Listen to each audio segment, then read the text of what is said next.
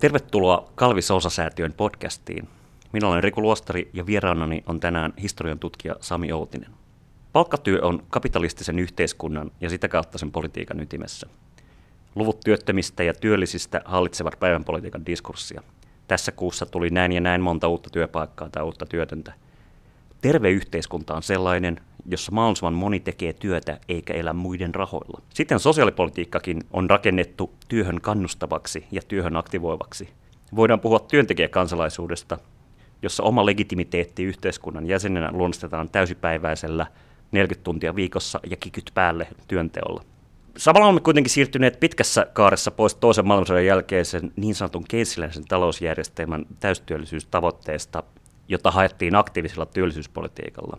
Itse asiassa päinvastoin viisaat ekonomistit ovat määritelleet, mikä on oikea työttömyysaste, joka estää palkkainflaation, toisin sanoen työntekijän neuvotteluaseman kohenemisen.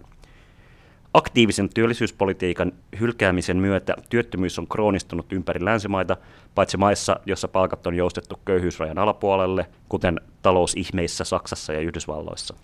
Euroopan ja maailmantalouden integraatio ajaa kaikki kilpailemaan keskenään pääomalle mahdollisimman suotuisista työn teettämisen olosuhteista, mikä on merkinnyt lisääntyviä joustoja ja riskien siirtämistä työntekijöille.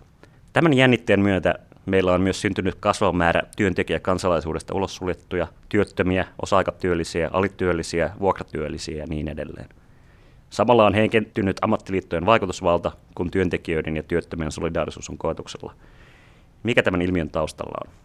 Sami Outinen, saat sun väitöskirjassasi tutkinut sosiaalidemokraattisen puolueen työllisyyspolitiikkaa 70-luvulta 90-luvun loppuun. Haluaisitko kuulijoille, jotka, niille harvoille kuulijoille, jotka eivät lukeneet tätä kirjaa, niin lyhyesti kuvata, että mikä on tämä iso kaari ja mihin ehkä laajempiin prosesseihin tässä kytkeytyy, jos aloitetaan niin kuin se, että 70-luvulla meillä on sosiaalidemokraattinen puolue, joka, joka vannoo sosialismin nimiin. Mitä tapahtuu?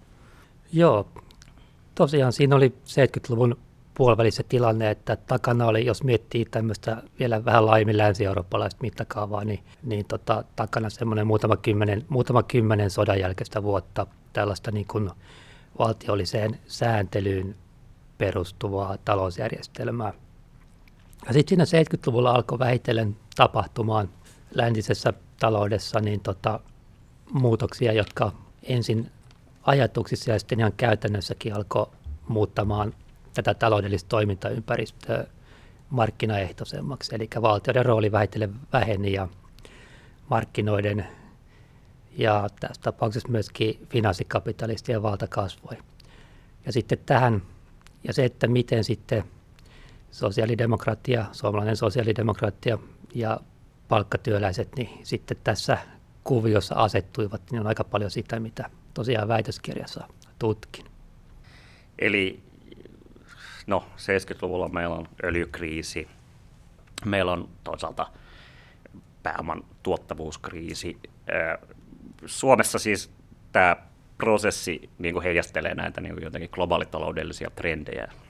Joo, se pitää paikkaa. Se, se, se mitä sanotaan Suomessa, että me ollaan kuitenkin pieni ja kuitenkin suht pieni kansantalous globaalissa näkökulmassa ja sitten myöskin suhteellisesti ehkä keskiverto maata, ainakaan isompaa maata, enemmän riippuvaisia kansainvälisestä kaupasta, kansainvälisen talouden toiminnasta ja sen rakenteesta ja pelisäännöistä, niin siinä mielessä on ihan luontevaa, että se myöskin Suomessa, Suomessa sitten hallitus, sosiaalidemokraatit ja tietysti myös talouselämä niin joutuu sitten pohtimaan pelimerkkejä pikkasen uusiksi siinä tota, suhteessa tähän no, maailmantalouden siis muutokseen. No, siinä tota, elettiin siinä öljykriisin, siis 70-luvun alku ensimmäisellä puoliskolla noin vuonna 73 sitten maailmantaloutta kohtasi öljyhinnan nousu. Siihen liittyy erilaiset sodat ja muut, mutta niin kuin just, joka johti kansainvälisen talouden niin kuin kasvun heikentymiseen. Ja sitten toisaalta niin siinä samaan aikaan alkoi just erilaiset taloudellista liberalismia kannattavien tahojen ajatukset lyödä läpi näihin kansainvälisen talouden pelisääntöihin. Ja se oli oikeastaan se konteksti, se, se, sitten se yhteiskunta, mihin sitten piti löytää uudessa, tässä uudessa tilanteessa vastauksia.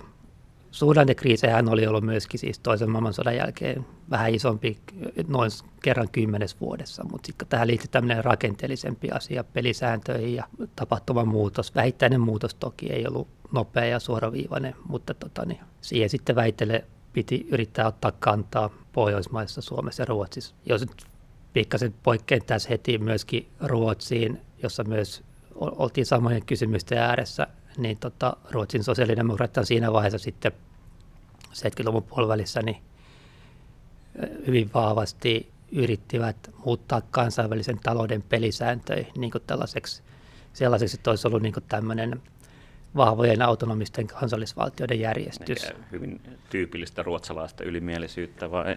No sitäkin optimismi osittain, että tota, niin, ainakin ne niin kuin teoriatasolla usko siihen, että se olisi ollut mahdollista. Mutta että sitten, no Suomikin, siis YK oli tämmöinen uuden kansainvälisen työjärjestyksen aloite, jossa toki suomalaisetkin oli mukana. Suomalaiset enemmän katsoivat sitä asiaa ehkä kehitysyhteistyön näkökulmasta, mutta Ruotsilla oli semmoisia isompiakin periaatteellisia tavoitteita. Toki sitten se ruotsalaisen diplomatian käytännössä se ei välttämättä näkynyt, mutta kuitenkin niin kuin ajatuksen tasolla tällaista yritettiin. Ja, ja oikeastikin yritettiin sitten kuitenkin, vaikka ne diplomaatit ei välttämättä sitä aina sitä agendaa ihan nielykkää, mutta että tota, niin, kun sitten tämä tämmöinen pohjoismaisen mallin globalisoitumisen ajatus kärsi tappion sitten tällä niin sanotulla uusliberalistiselle regiimille tai finanssikapitalistiselle järjestelmän rakentumiselle. No siinä on jos niin kuin ihan valtapoliittisesti, niin no tietysti talous on aina, että vahvat taloudelliset intressit oli sen takana, mutta sitten hallitusten tasolla niin etenkin sitten kun Britanniassa tuli valtaan Thatcher, Yhdysvalloissa Reagan ja Saksassa Kohl, niin nämä oli semmoiset voimakkitekijät. Ja Ranskassa Mitterrand, joka tavallaan niin kuin epäonnistui siinä.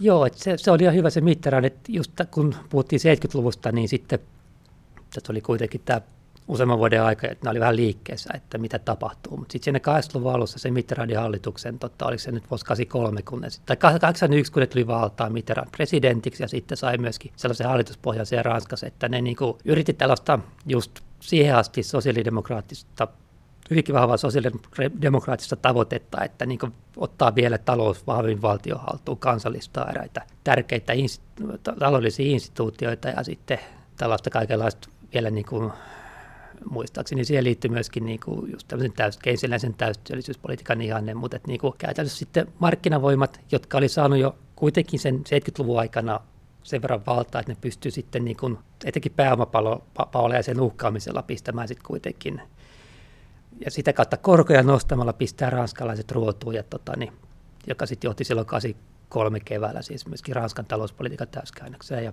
sopeutumiseen tähän finanssikapitalismin ylivaltaan, mikä on just se ehkä niin kuin varsinkin sosiaalidemokraattien näkökulmasta sitten yksi tärkeimmistä asioista, miksi sitten tämä, sanotaanko nyt pohjoismaisen sosiaalidemokraattisen mallin, mallin tuota, globalisoituminen hävisi ja väitellen sitten sopeuduttiin tähän uuteen maailmaan, jos sitten seurasi väitellen pitkin 80-lukua myös Pohjoismaissa, Suomessa ja Ruotsissa rahoitusmarkkinoiden vapauttaminen mm. ja tällaiset asiat. 70-luvun loppupuolella Suomessa demarit äh, sitoutuu äh, tota, mat- matalaan inflaatioon, sitoutuu jonkinasteiseen markkinatalousmyönteisyyteen.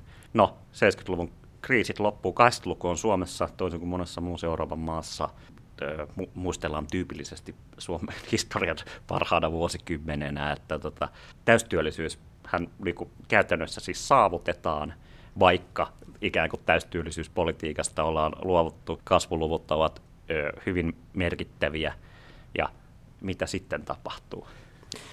Joo, no joo, ehkä just se kommentti vielä tähän selitykseen siitä, mistä etenkin työllisyysaste kasvoi vielä 80-luvun Suomessa Siinä oli pitkät sen vaikka, että vaikka niin kuin siinä 70-luvun vuoden 77 jälkeen niin ihan ohjelmallisesti päätettiin hallitustasolla vahvasti myös sosiaalidemokraattien myötä vaikuttuna siihen, että uudet reformit tarvitsevat aina rahoituksen, että niin kuin että, että veroaste ei nostettu, että jos sitten halutaan jotain tehdä, niin sit pitää priorisoida menoissa. Mutta siellä putkessa oli vielä ennen sinne 70-luvun puoliväliin mennessä sovitut nämä isot palvelujärjestelmän muutokset, päiväkodit, terveyskeskukset, eh, ja, joiden, ja tietysti peruskouluverkko, jota rakennettiin siinä sitten vielä pitkälle 80-luvulle saakka. Ja Eli hyvinvointivaltio aina laajenee vielä niin täyttää niitä aikaisempia lupauksiaan, jos Joo. ehkä palvelurepertuaari nyt ei laajenekaan enää 80-luvulla. Joo, että se oli sen verkoston rakentamiseen ja ti- tihentämiseen liittyvä asia, mikä vie toki niin lisäsi julkisen sektorin työntekijämäärää myöskin. Joka sitten jo oli sitten, tultiin tosiaan 80-luvun loppulle, jossa etenkin Suomessakin, Etelä-Suomessa alkoi olla jo aika lähellä oltiin täystyöllisyystilannetta, vaikka koko maan työttömyysluvut olikin vielä yli sadasta tuhannessa, eli siihen 70-luvun puolivälin 2 prosenttiin, 2 prosentin työttömyysasteeseen tai noin 50 000 työttömän keskiarvoon, niin ei enää silloinkaan päästy. Mutta siitä huolimatta, niin tota, sit siinä vaiheessa ne näkymät siinä olisi kuitenkin sellaiset, että alettiin vakavasti pohtia sitä, ennusteet näytti ainakin, jota näillä taloudellisilla päätöksentekijöillä oli käsissään, että 90-luvulla koko tota, työvoima, uusi työmarkkinoille tuleva työvoima menisi edelleen julkiselle sektorille. Ja näin ainakin perusteltiin sitä, että alettiin väitellä rajoittamaan julkisen sektorin koko. Ja silloinhan vielä visioissa uhkasi työvoimapula, varsinkin koulutetusta työvoimasta, koska kun laskettiin, että suuret ikäpolvet jäävät eläkkeelle, niin sit, sitten tota, kuka täyttää nämä työpaikat? No, tapahtuikin jotain ihan muuta kuin työvoimapula. Tulee 90-luvun lama. Suomessa vielä 80-luvulla kuitenkin, vaikka ehkä aika toimi henkilövetoisesti, niin toisin kuin Iso-Britanniassa tai Yhdysvalloissa, niin ammattiliike säilyy aika vahvana. Jopa kasvaa näiden toimihenkilöiden osalta ainakin. Ja tota, sit, sitä kautta ehkä niin vastaava tämmöinen uusliberaali reformiaalto tai ehkä jotenkin vastaava ainakaan avoin offensiivi ei ole vielä 80-luvulla ainakaan Suomessa. Avoin offensiivi siis työväenliikettä palkansaajaa vastaan. No, 90-luvulla ö, tulee porvarihallitus, 91 SKH hallitus ja tulee tota, Länsi-Euroopan syvin lama sitten Yhdysvaltojen 30-luvun lama. Niin miten tämä muuttaa tätä kuviota? Joo, kyllä se muuttaa. Että tota, siinä oli vielä se 80-luvun se tilanne, että kyllähän Suomen työnantajat alkoi siinä 80-luvun puoliväliin tultaessa niin yrittää myöskin omia strategioita tiukentaa suhteessa ammattiyhdistysliikkeeseen. Mutta vielä 80-luvun mittaan kiitos sen talouskasvun ja kiitos aika kuitenkin korkean työllisyysasteen, niin, tota, niin kuin liitot pystyivät vielä siinä vaiheessa kääntämään ne työntekijöiden niin kuin työelämän joustamiseen kohdistamat vaatimukset niin kuin työntekijälähtöisiksi joustoiksi. Pekkaspäivät tulee esimerkiksi 80-luvulla. Joo, ja sitten just päivähoito pienten lasten vanhempien pystyi joustavammin järjestää tota vapaita, kun lapset oli sairaana ja kaikkea tällaista vielä. Ja sitten tulee lama, suuri lama, ja tota, on se tietysti valitettavasti aina niin, että sitten kun, silloin kun tota, varsinkin meidän tapauksessa, jossa sitten päädyttiin suurimmiltaan 20 prosentin työttömyysasteeseen ja puolen miljoonan työttömyyteen, niin tota, sellaisessa tilanteessa AY-liike ei ole koskaan vahvimmillaan, kun tilanne menee siihen pisteeseen. Ja, ja sitten edelleen sit siinä laman aikana toki siinä oli konflikteja sen porvarihallituksen ja AY-liikkeen välillä, mutta osasta asioista sitten toki pystyttiin edelleen sopimusjärjestelmän mukaan sopimaan kuitenkin niin, että se neuvotteluvoima oli siinä vaiheessa vahvasti työnantajien puolella ja, ja tota, sitten myöskin näitä työnantajalähtöisiä joustoja alettiin lisäämään niin kuin työehtosopimuksia ja osittain lainsäädäntöä. Mutta kuitenkaan nämä tunnetut saatanalliset säkeet, eli työnantajapuolen kokonaisehdotus sisäisestä devolvaatiosta, ja, joka sisälsi siihen jotain niin lakko-oikeuden rajoituksia ja vastaavia, niin tämä ei mennyt läpi johtuen ehkä myös siitä, että työnantajapuolihan ei ollut täysin niin kuin yhtenäinen, vaan itse asiassa markan devalvaatio oli monella jo mielessä siinä vaiheessa. Ollaan siis vuodessa 1992. Miten näet ammattiliiton niin kuin jotenkin aseman tässä, että jos meillä on nyt tämä iso kaava, jossa se 70-luku tulee talouskriisit, tulee niin kuin uusliberalistinen ajattelu valtavirtaan. Se heikentää työttömyyden ja toisaalta esimerkiksi Britanniassa ihan niin kuin avoimen offensiivin kautta ammattiliikettä. No, Suomessa ammattiliike säilyy vahvana vielä 80-luvulla ja sitten 90-luvulla on tämä niin tilaisuus ehkä tehdä se sama, mitä monessa muussa kapitalistisessa maassa on tehty, mutta... No joo, toki se ei Suomessa niin kuin AY-liikkeen kannalta tilanne oikeastaan oli se, että mennään tähän devalvaatio etenkin ja sitten siihen, että se, se liittyy siihen, että tota, että vaikka tätä niin sanottua vahvan tai vakaan markan politiikkaa molempia termejä käytettiin just tästä niin kuin se, siis sen osatekijä oli, oli se, että pyrittiin välttämään devalvaatioita, eli markan ulkoisarvon laskua, niin se oli kuitenkin myöskin huono vientiteollisuudelle ja sitä kautta vientiliittojen vahvoille AY-liitoille, vahvoille AY-liitoille ja tota, nämä niin kuin sitten sekä vientiliittoja edustavien työntekijöiden työnantajien intresseissä oli sitten enempikin vielä vähän edellisten vuosikymmenen tapainen niin kuin isompi devalvaatio, joka, sitten, joka siis sitten ajettiinkin läpi silloin syksyllä 1991 vastoin tota, maanhallituksen kantaa.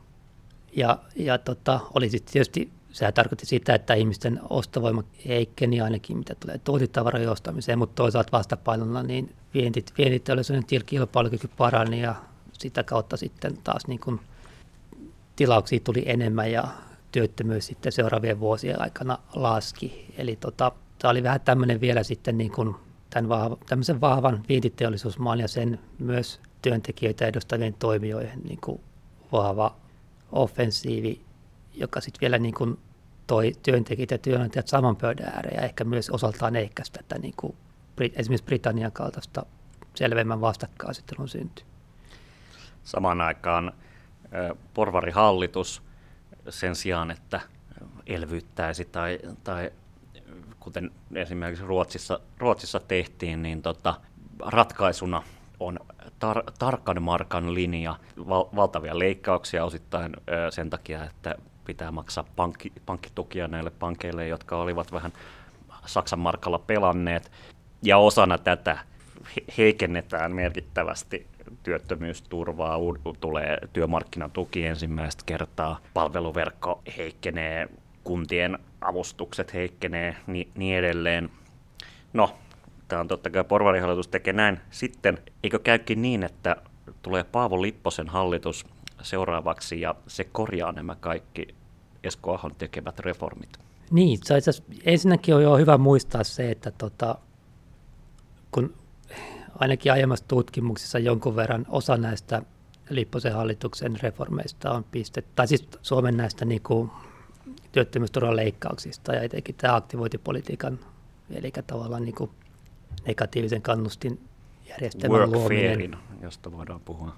Joo, että tota, niin pistetty usein Lipposen hallituksen piikkiin, mutta kyllähän se oli AO-hallitus, joka tämän periaatteen toi Suomeen. Eli tota, just, just se, se, se työharjoittelu reformi, joka tuli työllisyyspolitiikkaan, mikä siis käytännössä tarkoitti sitä, että pistettiin osa työttömistä tekemään ihan oikeita töitä niin kuuden euron päiväpalkalla. Aluksi ei ollut sitä kuuden, kuutta euroa, vaan niin ihan työttömyysturvan työmarkkinatuen saamisen vastikkeeksi niin tekemään tö, ilmastöitä, niin on ihan sieltä tota, AO-hallituksen työkalupakista. Mutta tokihan itse asiassa se aikaisemmin, aikaisempi regiimi, jossa työttömyysturvaa sai ikään kuin, jos voi sanoa vastikkeetta tai ainakaan ilman työsuoritetta, niin eihän sekään nyt hirveän vanha systeemi ollut, että eikö tämä nyt ollut vaan sit jonkinlainen niin kuin, myös henkinen paluu tämmöiseen niin kuin työlaitos ja, ja pak- pakkotyösysteemi, mikä Suomessa on kuitenkin mitä 70-luvun alkuun asti ollut. Joo, tämä on, tämä hyvä. Jos mennään pidempään historiallista kaarta, niin sosiaaliturvan synty liittyi Suomessa kuntiin, tai ensin seurakuntia sitten kuntiin, mutta silloin tämän köyhän havun vastapainona oli just tällainen tiukka työvelvoite. Siinä oli sitten erilaisia käytäntöjä 1800-luvun maaseudulla. Ne oli joko semmoisia köyhäintaloja tai sitten maaseudulla ihan vaan sitten voitiin vähän riippuen kunnasta järjestää niitä systeemejä niin, että tavalla tai toisella niin nämä työtä ja toimeentuloa vailla olevat ihmiset laitettiin tekemään ilmastöitä isäntien nurkkiin. Sä oot tehnyt erottelun ak- aktivoivan ja aktiivisen työllisyyspolitiikan välillä ja tässä on juuri tämä niin paradoksaalinen tilante, jossa sentään kun kunta järjestää pakkotöitä, niin se järjestää jotain töitä, mutta nimenomaan tämä niin kuin 90-luvulla tuleva workfare-systeemi, niin tässähän ikään kuin suurtyöttömyyden ja tai rakenteellisen työttömyyden tilanteessa eihän, niin kuin, eihän näitä töitä ole, mitä ikään kuin ihmisiä aktivoidaan hakemaan ja tota, ikään kuin kasvavissa määrin kytketään sosiaaliturva ja oikeus siihen niin kuin tällaiseen jotenkin työn tavoitteluun, jota sitten toisaalta niin kuin ei ole olemassa. Ja itse asiassa sen niin kuin uusliberalistisen taloustieteen mainstreamin mukaan ei saakaan olla, koska sehän johtaa taas 70-luvun tyyppiseen inflaatiotilanteeseen. Joo, että on ihan totta, että just se erottelu, mä oon tehnyt eron just siitä, kun puhutaan työvoiman työllisyyspolitiikasta siinä, että, että on vielä tällaista niin kuin aktiivista työvoimapolitiikkaa, jonka alku Suomessa on siellä 60-luvun lopulla viimeistään. Siis se, että valtion varoin tuetaan työttömiä kouluttautumaan, työllistymään väliaikaisesti, niin tota, tämä ajattelu tosiaan muuttuu silloin 90-luvun alussa ja sitten just aletaan kuvittelemaan, että kepittäminen, eli työttömien just vaikka tämmöinen uhkaaminen näillä ilmastoilla, työharjoittelun nimissä, nimissä tekevillä ilmaistöillä tai työttömyysturvaa heikentämällä, niin tota, olisi jotenkin tota, parempi työllistymistapa. Ja niin kuin sanoit, niin on se aika niin kuin, näin empiirisesti ajateltuna outoa, että se, sellainen ajattelu leviää nimenomaan siinä tilanteessa, jos työttömyys nousee ennätystasolle.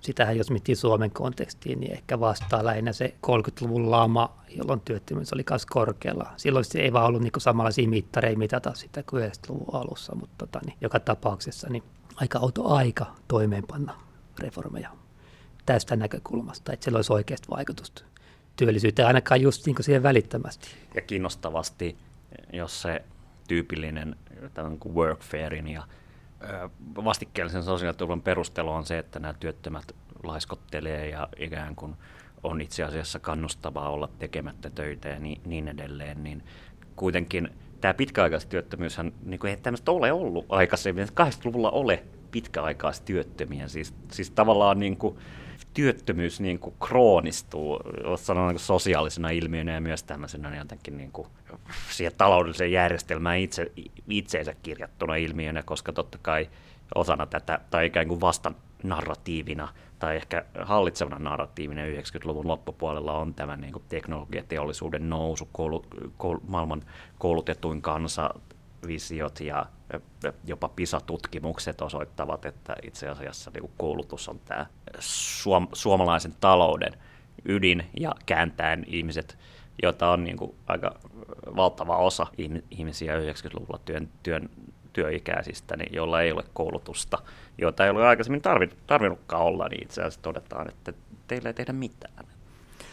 Joo, tämä, otan ehkä kiinni tuosta, millä aloitit tämän kommentin, eli tota, just se ihan totta, että pitkäaikaistyöttömyys nujerettiin Suomessa 80-luvun jälkimmäisellä puoliskolla, siis sen talouskasvun lisäksi sillä, että silloin 80-luvun puolivälin jälkeen toteutettiin työllistämistakuu, valtiollinen työllistämistakuu, eli se oli muistaakseni, että nuoret, nuoret työttömät jo kolmen kuukauden työttömyyden jälkeen ja sitten kaikki muutkin työttömät vuoden työttömyyden jälkeen, niin sitten oli valtiolla velvollisuus työllistää näihin. Minkä tyyppisiä toimia ne oli?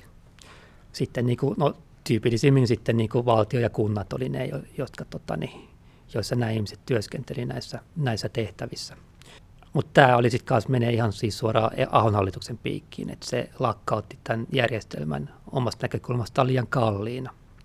Ja tähän tosiaan liittyy se asia, niin kuin tosiaan, mikä on hyvä muistaa se 90-luvun alun tilanne, että kun 80-luvun mittaan rahoitusmarkkinat oli pitkälti vapautettu myös Suomessa, niin 90-luvun alussa sen, kun tuli se lama, niin siihen sisältyi myös se, että, että nämä niin sanotut markkinavoimat, eli pääomanomistajat, niin, niin uhkaili ja toteuttikin sitä, että ne vei rahoja investointi, siis rahoja, joilla investointeja yleensä tehdään, niin pois Suomesta. Ja tällä tavalla kiristämällä, siis sekä Suomessa että Ruotsissa, niin pakotti hallitukset tekemään näitä leikkauslistoja ja sopeutumaan tällaiseen niin kuin uuteen, uuteen tota, finanssikapitalismin ehdolla toimimaan globaaliin talousjärjestykseen. Toinen asia, mikä muuttuu siinä 90-luvulla, on, ja mistä esimerkiksi klassikotteos Juho Siltalan työelämän huonontumisen lyhyt historian hyvin analysoinut, on se, että jos meillä on tämä 80-luvun ajatus tästä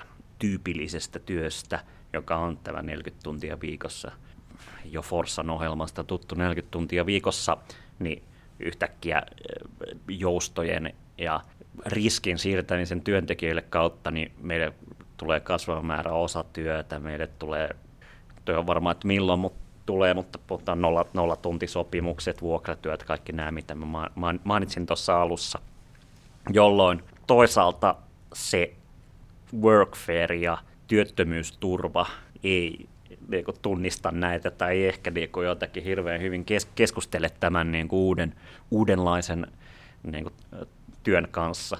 Se on ihan totta, että ja se haaste meillä on edelleenkin olemassa ja, ja tota, sen on nykyinenkin hallitus on tunnustanut ja on, on tota, ainakin työryhmätasolla nyt miettinyt asiaa, miten tota, pätkätyöläisten asemaa, siis etenkin silloin, kun ollaan yrittäjyyden tuon välimaastossa ja mm. et me sosiaaliturvajärjestelmät eivät niin hyvin tällä hetkellä, kun ne on siinä vanhassa, edelleen tavallaan siinä vanhassa joko palkkatyöläinen tai yrittäjä maailmassa kiinni, niin tunnista. Että tota, niin, jos miettii niin kuin, niin kuin tässä just sitä tilannetta sinne 90-luvulle, niin tosiaan se vähitelle sitten just tämä uusi tilanne, jossa maassa on kuitenkin koko, koko vuosikymmenen satoja tuhansia työttömiä, vaikuttaa työmarkkinoilla myös siihen, että sitten tämä, halutaanko käyttää sitä nimeä prekariaatti, epätyypillinen työ, silpputyö tai mitä termi nyt halutaan käyttöön, niin se määrä, määrä tota, jonkun verran kasvaa. Toki sitten samaan aikaan, sit jos katsotaan ihan tilastoja, yksi ongelma tämmöisen niin kuin tilastoidun silpputyön todentamisen on se, että meillä ei oikein ole kunnon tilastoja siitä Suomessa ennen 80-lukua. Eli siinä, näkökul- siitä, siitä niin kuin näkökulmassa niin ei vielä näe mitään niin kuin hirveätä harppausta. Että tavallaan nyt kun puhutaan tästä työelämän joustavoitumisesta ja silpputyön pätkätöiden lisääntymisestä, niin on myös totta, että yleensä niin kuin yliarvioidaan sitä muutosta, siis siitä syystä, että myöskin ennen sitä 90-lukua on ollut ihmisiä osa, osa-aikatöissä, vastentahtoisissa osa-aikatöissä, eikä ole tehnyt sitä 40 tunnin työviikkoa. Toki tämä niin kuin oli vielä tyypillisempää silloin siellä niin kuin vielä 5-60-luvun maaseudulla, jossa niin kuin osa viljelijäväestöstä oli ainakin kausiluonteisesti sitten pätkätyöläisiä eli riippuvaisia. Risu Savotassa, jota niin. on myös vaadittu nykyisille työttömille. Niin, kyllä joo. Että, tota, mutta sitten toisaalta niin kyllähän se on iso osa, että jos miettii tällä hetkellä ehkä jos lasketaan sitä silpputyön osuutta, niin se taitaa olla ihan tilastoitunakin semmoista yhtä kolmasosaa työvoimasta.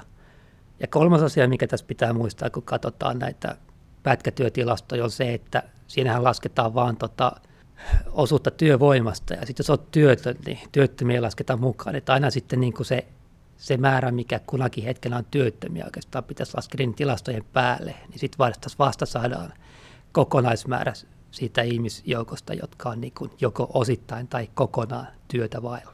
Miten tämä sitten kuitenkin jonkin asteinen työelämän muutos vaikuttaa ammattiliittojen asemaan tässä 90-luvusta eteenpäin? Ei se helpota liittojen tehtävää.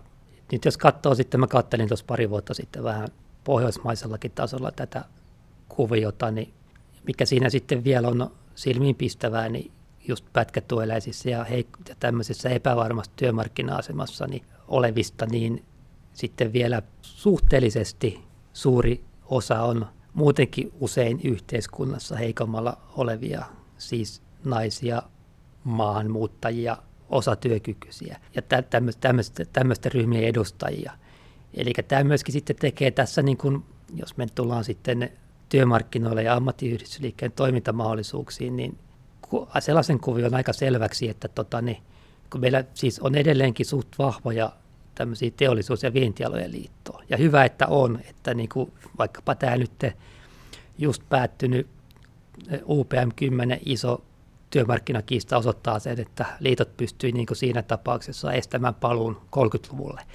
Toinen puoli sitä on se, että ehkä vielä sitten ammattiyhdistysliikkeen kannattaisi, voisi miettiä sitä, että pystyisi vielä paremmin koordinoimaan nykymaailmassa näiden vahvojen liittojen ja sitten toisaalta niin kuin tällaisten esimerkiksi palvelujen liittojen tota, yhteistoimintaa, jolloin se ehkä tämä joukkovoima pystyisi aikaansaamaan myöskin sinne silpputyöntekijöiden asemaan niin enemmän parannuksia. Monella on ehkä käsitys nykyisistä ammattiliitoista nimenomaan, että ne ei muodosta yhteistä työväen liikettä, vaan pikemminkin voidaan puhua jonkinlainen työläisaristokraattien ja ö, toimihenkilöiden, jotka on jopa niin kuin ihan kokoomuslaisia liittoja, jotka on aktiivisesti tukenut jotain aktiivimallia esimerkiksi, niin, tota, niin tämä nimenomaan tämän aristokratian ulkopuolelle kaikki silpputyötä tekevät jäävät. Ja esimerkiksi Saksassahan niin on Hartz-reformien myötä siis tilanne on vielä selkeämpi ja vulgaarimpi siitä, että samassa tehtaassa voidaan tehdä täsmälleen samaa työtä, mutta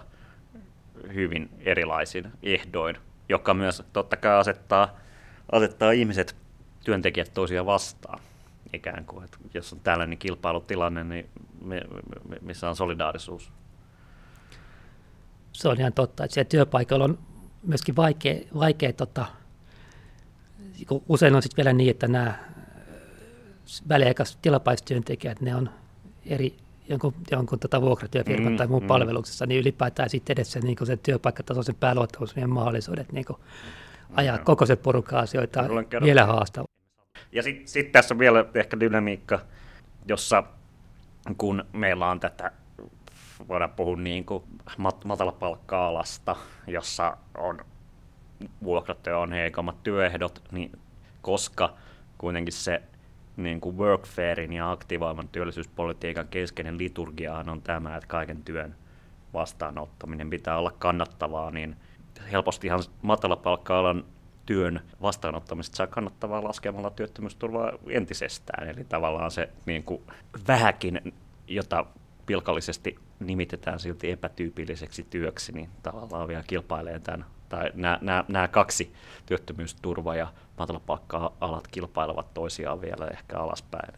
Se on ihan totta jo, että tämä on just tällainen kysymys, kysymys siitä, että totta kai sellaisessa ainakin vielä viime vuosikymmenillä vahvasti ajatellen talous, tota, tieteen valtavirta-ajattelussa, niin sellais, niiden tota, ihanne yhteiskunta olisi varmaan jo sellainen, että ei olisi työttömyysturvaa, ne ei olisi kannustinloukkuja. Niin sit, sit, siitä, siitä, siitähän sillä päästäisiin. Mutta just se, että niinku, sit miettii sitä todellisuutta, että meillä on silti tällä hetkellä, tai sanotaan nyt, jos ehkä paras vertailukohta on se ennen koronaa ollut tilanne, jossa tota, oltiin sen hetkisen nousukauden huipulla, ja siitä huolimatta meillä oli laaja työttömyys satoi tuhansia ihmisiä, kun lasketaan varsinaisen työttömien, varsinaisesti työttömiksi, ainakin näillä tilastokeskuksen luokiteltujen, luokiteltujen mukaan, niin tähän joukkoon mukaan siis niin sanotut piilotyöttömät, jotka ei ole tässä niin kuin eurooppalaisen standardin mukaisesti työttömiä, jos ne ei ollut yhteydessä työnantajaa kuukauteen tai tarkastelujakson aikana. Tai sitten ihmiset, jotka tekevät vastentahtoista osapäivätyötä. Ja tilanne on nyt en ole ihan viimeisiä numeroja katsonut, että nyt työllisyysaste on Suomessa nyt ennätyksellisen korkea, kiitos oikeastaan Suomen olossa sitten poikkeuksellisen voimakkaan päätösperäisen elvytyspolitiikan ansiosta. Että kyllä tämän hallituksen oikeastaan tässä vaikeassa tilanteessa on toiminut, niin kyllä niin kuin erittäin suuri ansio siinä, että siellä vahvalla elvytyksellä niin pystyttiin, pystyttiin just estämään vaikka se hallituksen virheet siitä, että oltaisiin pitkäaikaisesti työttömyys noussut korkealle. Eli kuitenkin muutos on mahdollinen siinä mielessä mä muistan silloin koronakiveänä 2020 itse asiassa paljon oli uutisissa nimenomaan tämä liturgia, että ei, ei, ei saa toistaa 90-luvun laman virheitä, mikä tota, kun, kun, kun kuuntelee Esko Ahoa vähän viinasta, niin, niin siellähän ei tehty mitään virheitä ensinnäkään. Näin se on mut, Mutta tota, joo, olemme totta kai ratkaisukeskeisiä täällä, niin tota, sä oot kirjoittanut, toisin kuin aktivointiajattelussa oletetaan, suurta osaa työttömistä ei voida näköpiirissä olevassa tulevaisuudessa osallistaa ja aktivoida toimeentulon edellytykset turvaamalla sellaiseen, mitä ei ole olemassa. Tähän tarvittaisiin taloudellisten resurssien laajaa uudelleen kohtaamista tai työn jakamista esimerkiksi työaikaa lyhentämällä. Niin onko tässä, sanotaan, niin kuin mahdollinen ehkä sosiaalidemokraattinen tai, tai ainakin vasemmistolainen tulevaisuuden visio, että jos nykyinen tota, uusliberaali regiimi, kuten jatkuvasti väitetään, on taas, on taas loppumassa tai kuolin toreissaan tai muuta, niin toisaalta tämä hallitseva ajatus kilpailukyvystä ja ö, siihen liittyvästä niin koulutusasteen no, nostosta ja toisaalta niin kuin siitä, että automatisaation myötä niin kuin tulevaisuudessa ihmisiä ei enää tarvita samalla tavalla. Niin onko tämä, on, onko mahdollista jakaa tulevaisuuden työtä? Kyllä se niin kuin, tässä voi vedota sinne Ruotsin 30-luvun tämän just niin kuin ruotsalaisen keinsiläisyyden tai täystyöllisyyspolitiikan linjanvetäjistä, olisiko ollut Per Alpi Hansson, joka puhui just jotenkin siihen suuntaan, että niin kuin taloudessa, taloudessa on hyvin tai huonoja aikoja, mutta että aina on mahdollisuutta ylläpitää jonkun tyyppistä tasa-arvoa, jos vaan halutaan.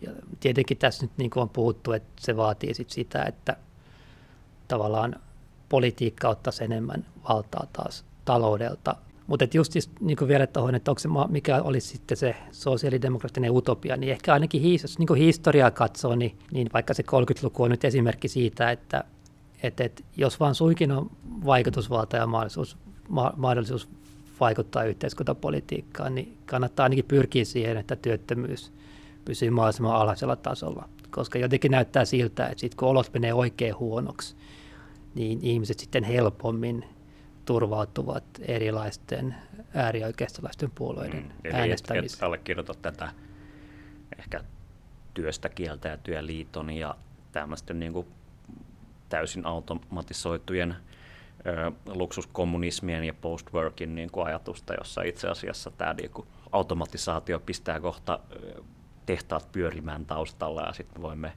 tota, aamulla kalastaa ja illalla kritikoida ei, kyllä siinä on pointtinsa, että, että tämän historiatutkijana on hirveän hankala, niin kuin, tai ei mielellään ennustaa, mitä tulevaisuudessa Joo, se tapahtuu. Se on, se on että, että, tota, toihan siis, et, no, mahdollista et just jos koneet ja automaatio, kyllä ne nytkin on tekee, jos nyt oikeasti miettii, että etenkin tässä niin tämän ilmastonmuutoksien haasteen ottaa huomioon, niin tota, että mikä, mikä niin on ihmisten elämän jatkumisen kannalta oikeasti välttämätöntä, mm. niin varmasti on näin, että selvittäisi ihan murto-osalla työvoimasta. Kun tilanne on kuitenkin niin, että jos globaalista ajatellaan, niin tälläkin hetkellä niin valtaosa maailman ihmisistä tai työikäisistä ihmisistä niin saa toimeentulonsa luontaistaloudesta eikä niinkään siinä kapitalismin rattaissa työskentelemällä. Että tavallaan just se näin Pohjoismaista katsottu, niin tämä kuvio on globaalisti vähän toisenlainen.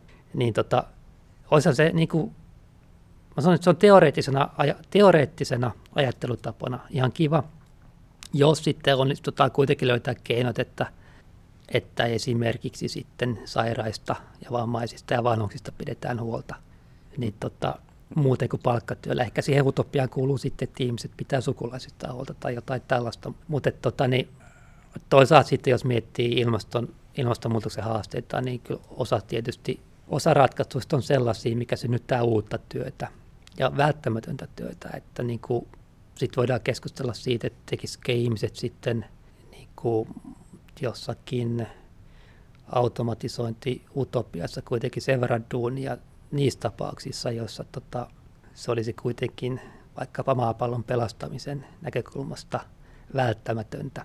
Nämä on ihan kiinnostavia keskusteluja, eikä mulla tähän ole oikeastaan mielipidettä, että paljon tietysti kysymyksiä. Se, mistä sä aloitat sun väitöskirjan, se 70-luku, jossa niin kuin nimenomaan isossa, isossa kaaressa tämä sosialistinen utopia menettää käyttövoimansa, parem, ajatus paremmasta maailmasta ehkä varsinkaan sellaisen, sellaisesta, jonka politiikka voi tuottaa, menettää käyttövoimansa, niin ikään kuin miten sitten tästä pitkästä, pitkästä uusliberalismin ja natural rate of unemploymentin ja, ja tota, workfarein jotakin linjasta päästäisiin pois. Tai nyt kun kaikki suomalaiset demarit kuuntelee tätä podcastia, niin ikään kuin kun oikeistolainen sanoo, että no mutta sittenhän Suomesta tulee sick man of Europe, jos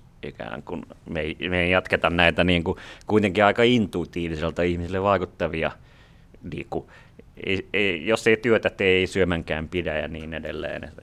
Kuitenkin, ja mitä puhuttiin aikaisemmin, että tällaiset niin workfare-tyyppiset kuviot, vastikkeellisuus sosiaaliturvassa, työn idealisointi kansalaisuuden ehtona ja niin edelleen on sit niin kuin kuitenkin aika syvässä tässäkin kulttuurissa.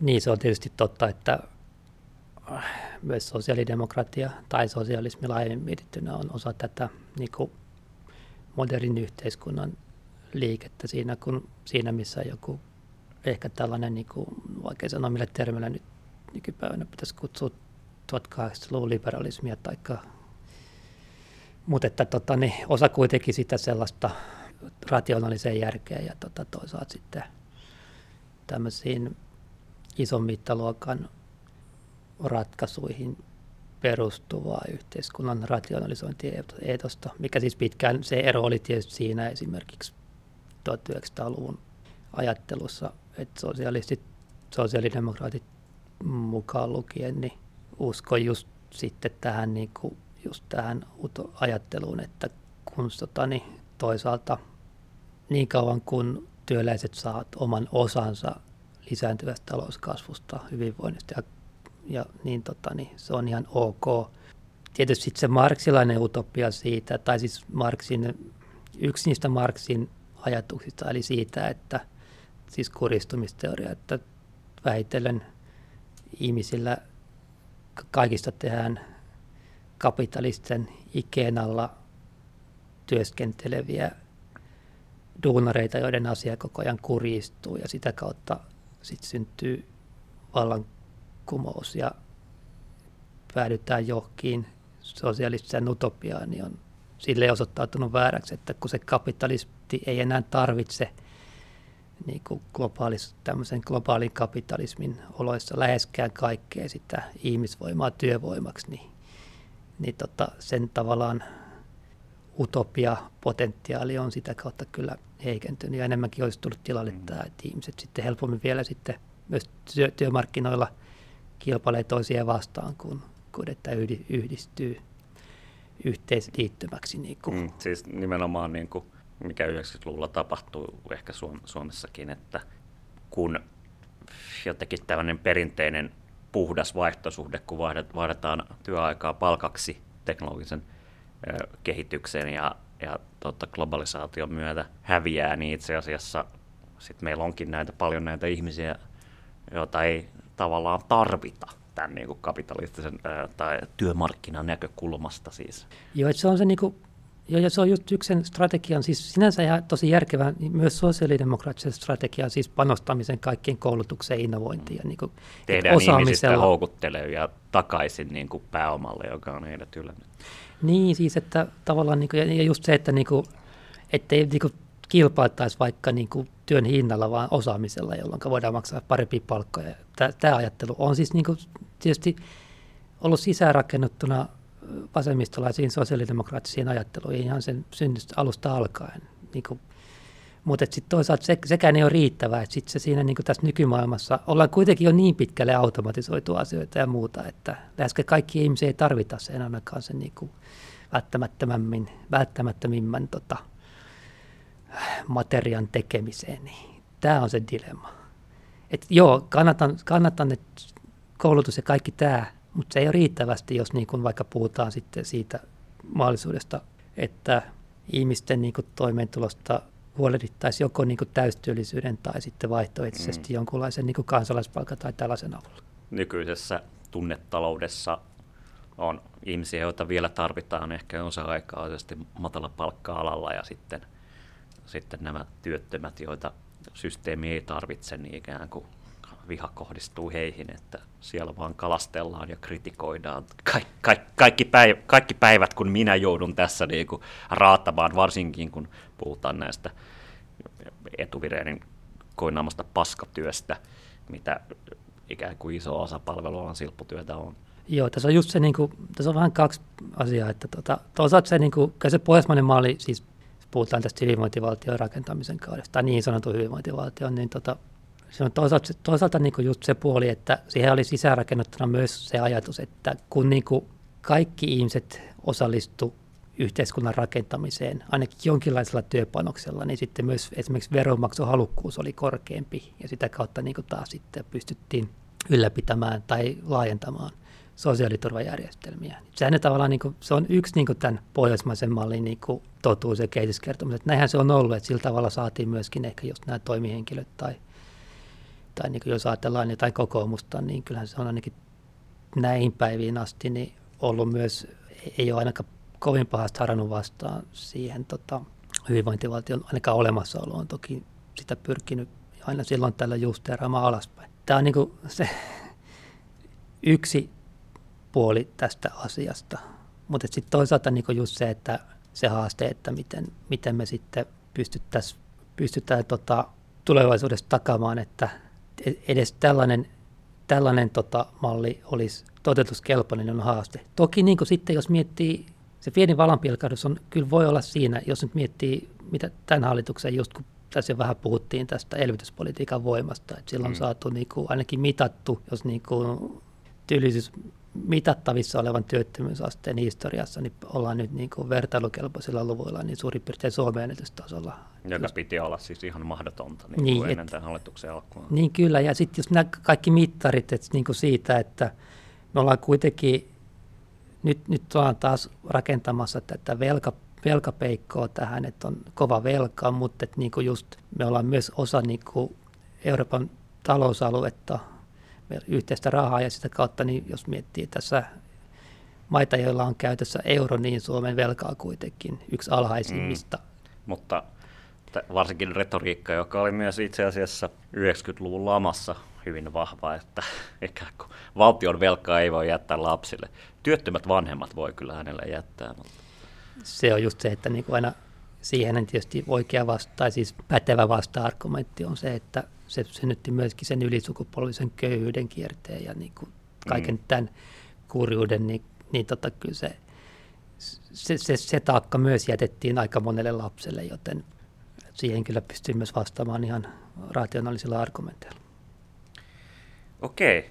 Tota, nyt näemme pienen valonpilkahduksen tota, tämän pitkän synkän tunnelin päässä, niin ehkä tähän tähän on hyvä lopettaa. Tota, Sami Joutinen, kiitos suuresti, että tulit haastatteluun tai keskusteluun. Kiitos, oli kiva päästä paikalle.